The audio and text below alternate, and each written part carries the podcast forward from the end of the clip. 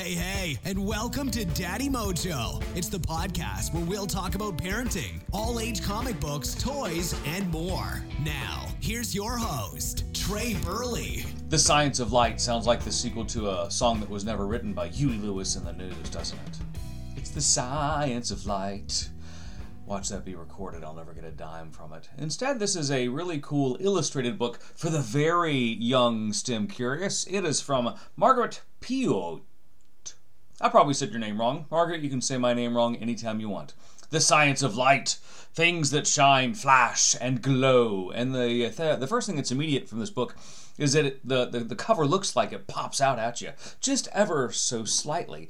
And there, of course, there's a little blurb in the upper left that says, "This picture glows in the dark." And sure enough, you put the cover of the book and you hold it up to some light and you go into a dark room. This cover does glow in the dark. So does the back cover. The interior does not glow.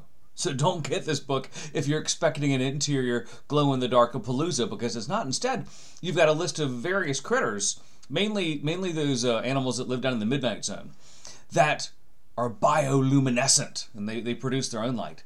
And this is a very smart, young, illustrated book for those kids that are going to be in pre-K all the way through second grade even, because it's smart. But the pages are very simple. I mean, some of the pages only have two words on them, like fire burns or fire bright, something like that. But it's very simple.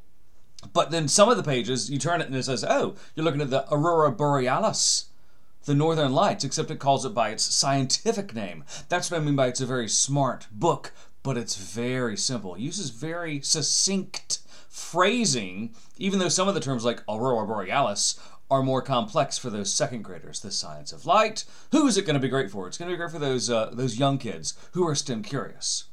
Of course, you parents, because the art is really pretty. It's going to engage those kids who may become curious and say, okay, what is bioluminescence and how does it apply to this jellyfish that lives in the bottom of the sea that I'll probably never see, but I'm curious about it. And that's half the battle with STEM, isn't it? The Science of Light is going to be great for those kids who are great, I'll say 4 through 6, maybe even 3 through 6, because it is really simple. Thanks for listening to Daddy Mojo. Be sure to tune in next time. For more information on any of the things we talked about today, just check out the website, daddymojo.net, or hit us up at Daddy Mojo on social media.